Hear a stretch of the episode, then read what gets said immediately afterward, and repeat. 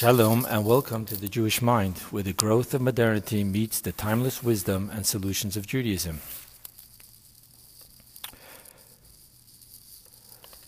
This Shabbat and Sunday are the two days of Rosh Chodesh, beginning of a month of the Jewish calendar, month of Elul. Elul is the final month of the Jewish annual cycle, bringing us straight to Rosh Hashanah, the Jewish New Year. This month is called in Jewish law and in Jewish mysticism as the month of compassion. I remember hearing the Rebbe of righteous memory talking about the concept of compassion, in which the Rebbe explained that a person's point of reference for compassion is their mother's compassion towards them. Then the Rebbe became emotional and asked, But what of the child who lost his mother at a very young age and doesn't have that point of reference. What point of reference does the child have through which to understand and embrace God's compassion and this month of God's compassion?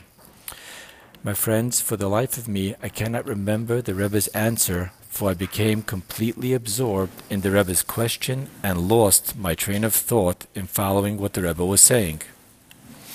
I want to use this experience to dive into a human condition that is growing in momentum, that of the transgender. However, first I want to make a very clear disclaimer. I'm not discussing the legal aspects of becoming a transgender according to Jewish law. For that, please consult a competent rabbi on the Jewish law concerning this transformation and concerning how the Jewish law views a transgender post op concerning their gender. This lecture is discussing what I believe to be the underlying spiritual, mental, and emotional aspects of a person's feeling that he is a transgender. In order to stay focused in a simple manner, we will be exploring the male to female transgender, from which you can then extrapolate how this would apply to a female to male transgender. All I'm asking is that the audience let go of any phobias, bias, and closed mindedness so that we may enter into the spiritual world and see the beauty of what is taking place in our generation and how to manifest it in the healthy, kosher, and beautiful manner of which God intended this experience to be.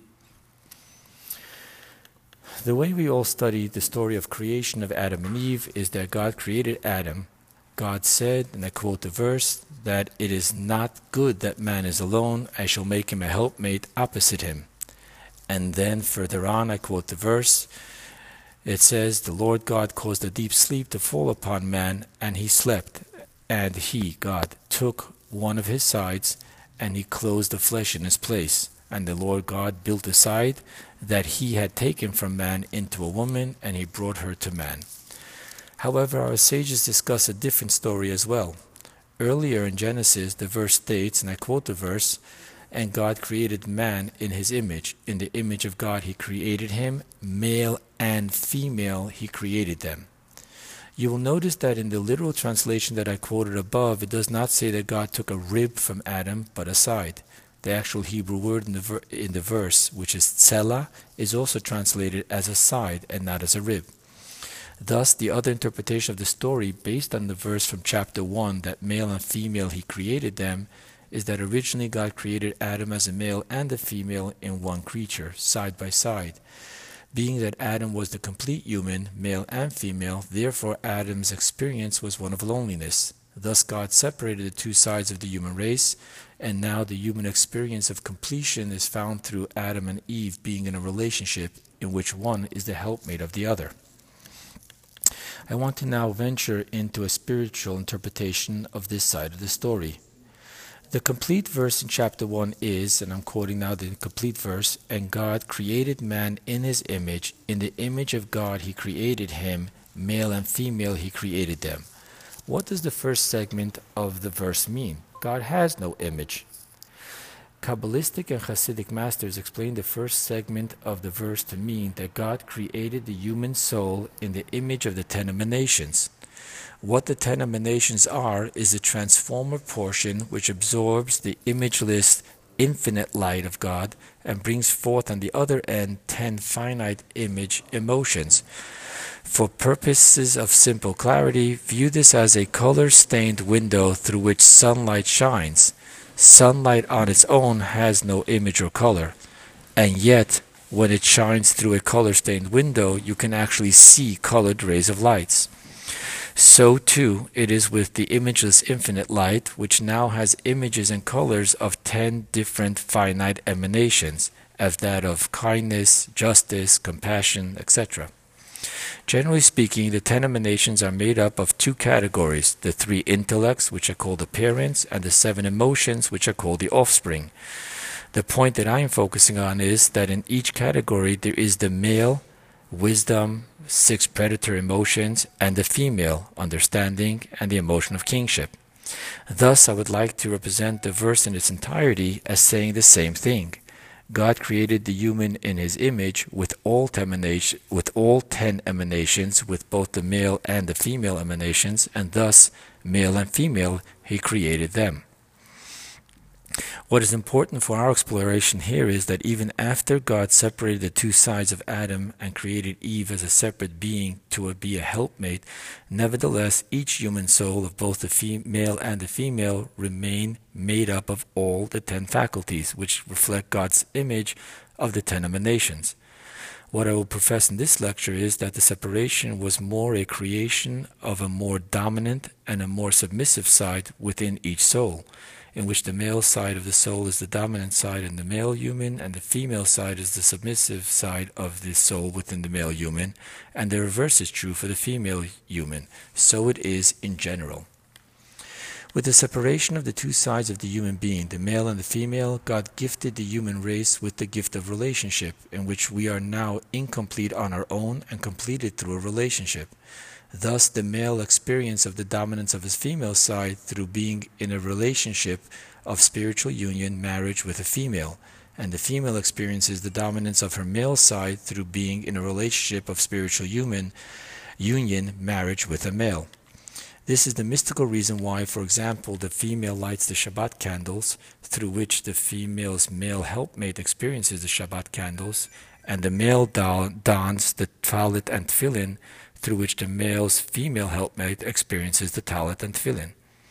This is the general experience of the human race once God, and I quote again, caused a deep sleep to fall upon man, and he slept, and he took one of his sides, and he closed the flesh in his place, and the Lord God built the side that he had taken from man into a woman, and he brought her to man. End quote. In Jewish mysticism, we find that there are specific famous personalities who are described to have been a manifestation of a specific one of the ten emanations. For example, Abraham was the fullest manifestation of the emanation of kindness, Isaac of strictness, and Jacob of compassion.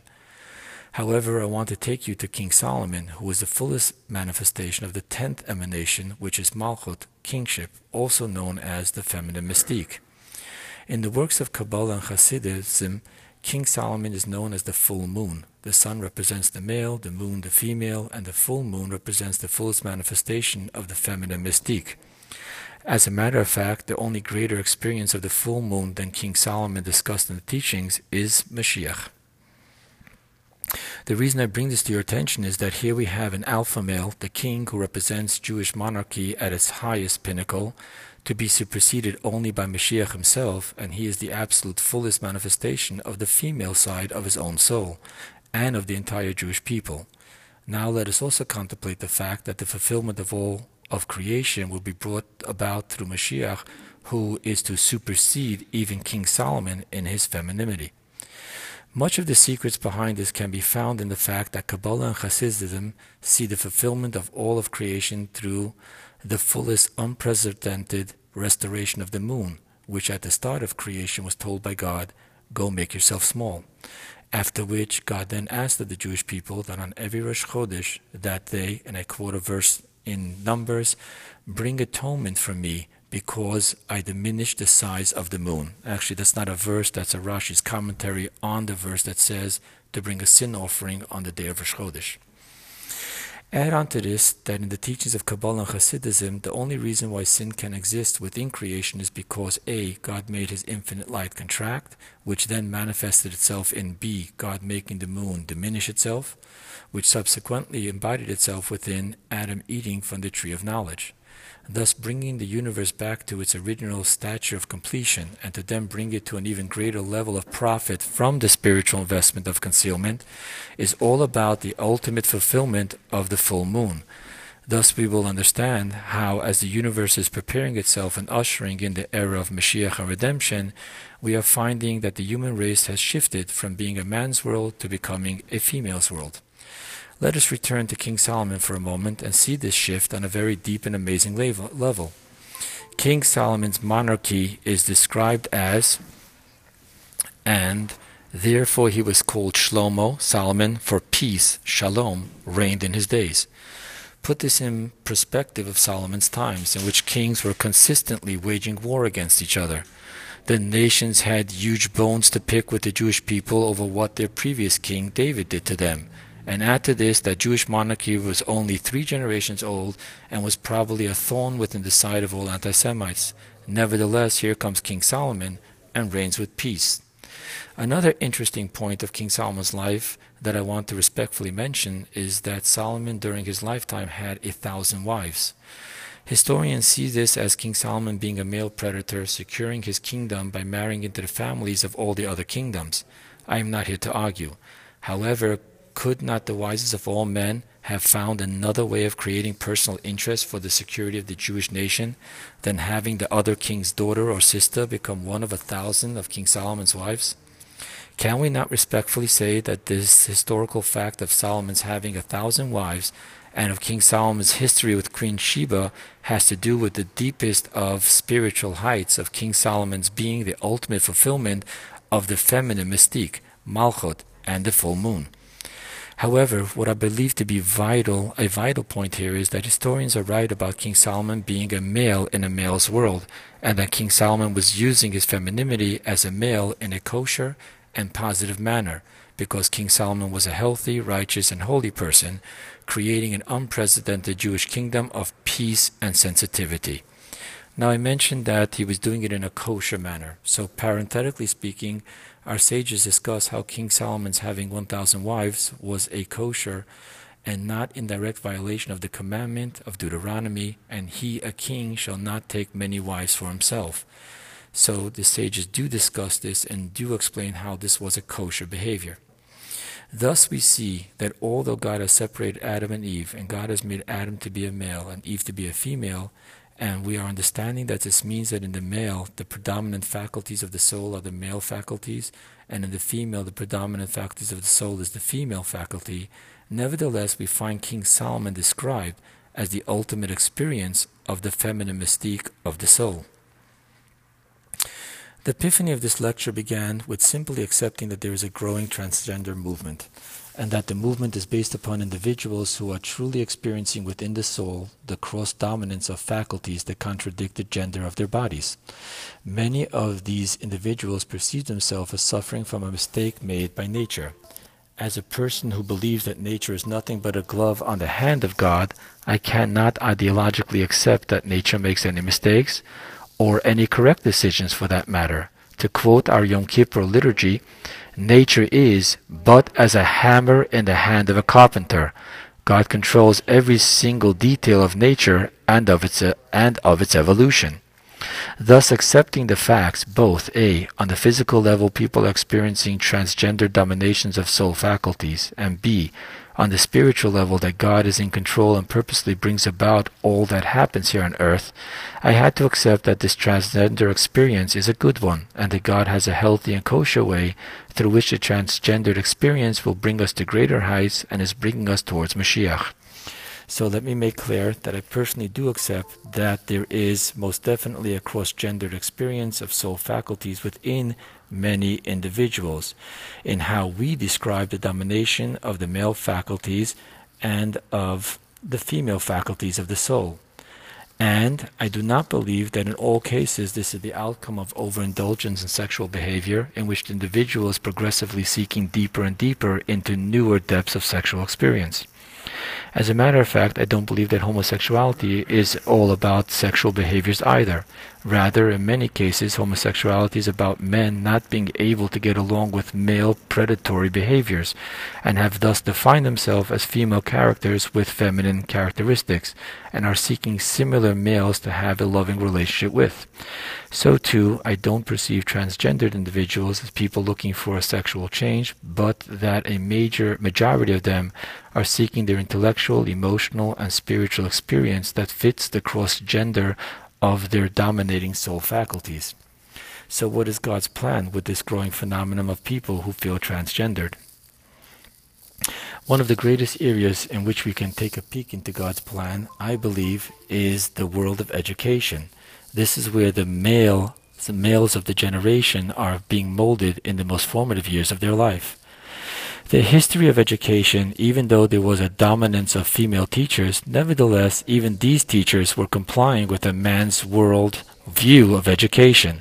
The child was dominated and forced to fit into the global box image of who a child must be and of what a child must be prepared for at large, there, this has changed so profoundly as even male teachers are now complying with a female's world of education, in which each child needs to be individually understood, worked with, defined, and prepared for, indivi- for their individual life.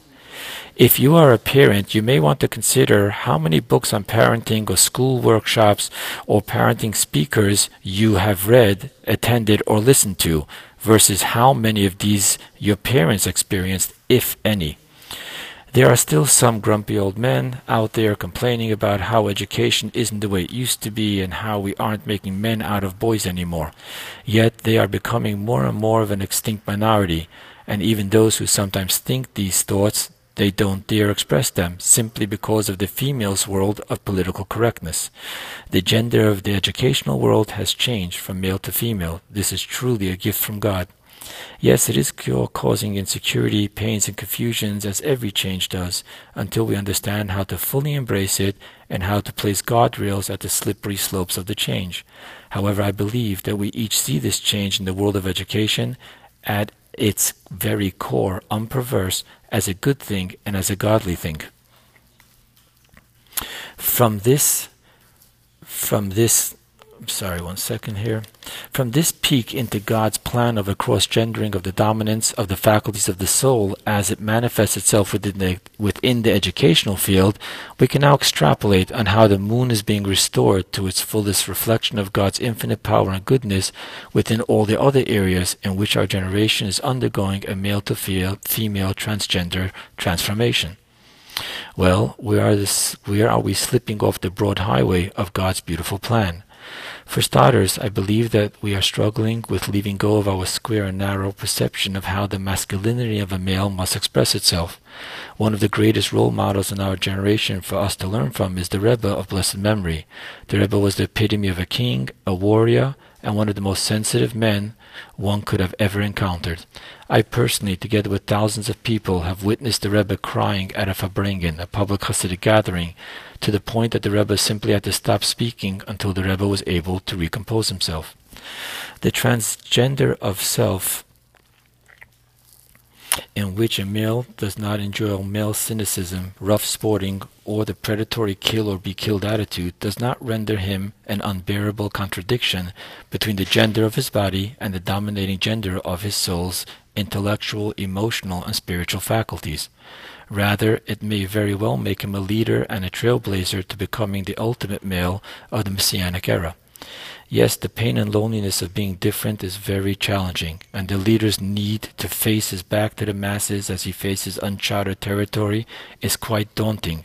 However, the quantum leap of our present state of reality to Mashiach's world demands of the chosen ones to accept this challenge and I truly believe in my heart that the intellectually, emotionally, and spiritually transgendered are huge are a huge population of the chosen ones. And I also believe that this very transgendered experience of inner self is a huge part of the threshold into Mashiach's world.